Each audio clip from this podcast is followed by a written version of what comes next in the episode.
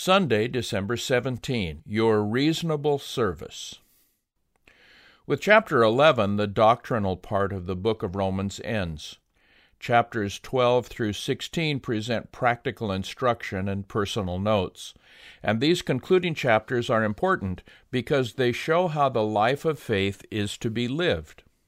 For starters, faith is not a substitute for obedience, as if faith somehow nullifies our obligation to obey the Lord.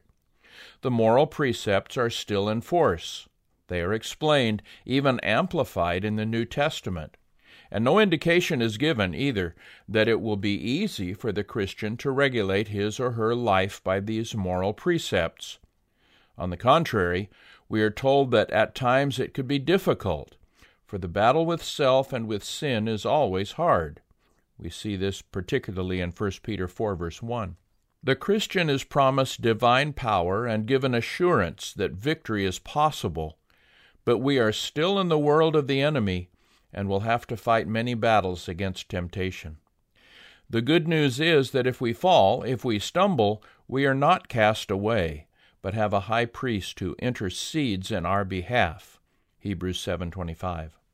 Consider now Romans 12 verse 1. How does the analogy presented here reveal how we as Christians are to live? And how does Romans 12 verse 2 fit in with this? Here is Romans 12 1 and 2.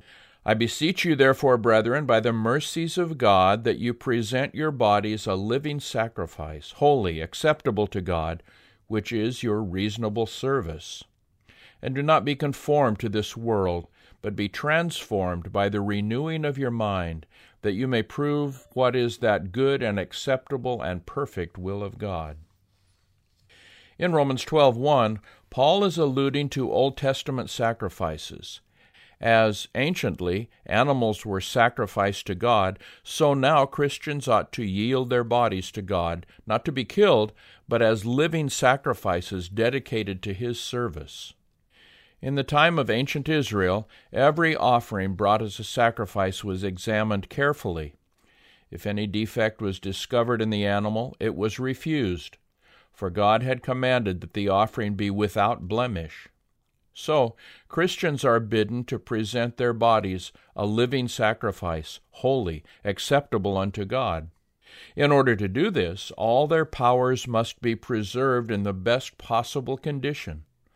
Although none of us are without blemish, the point is that we are to seek to live as spotlessly and as faithfully as we can.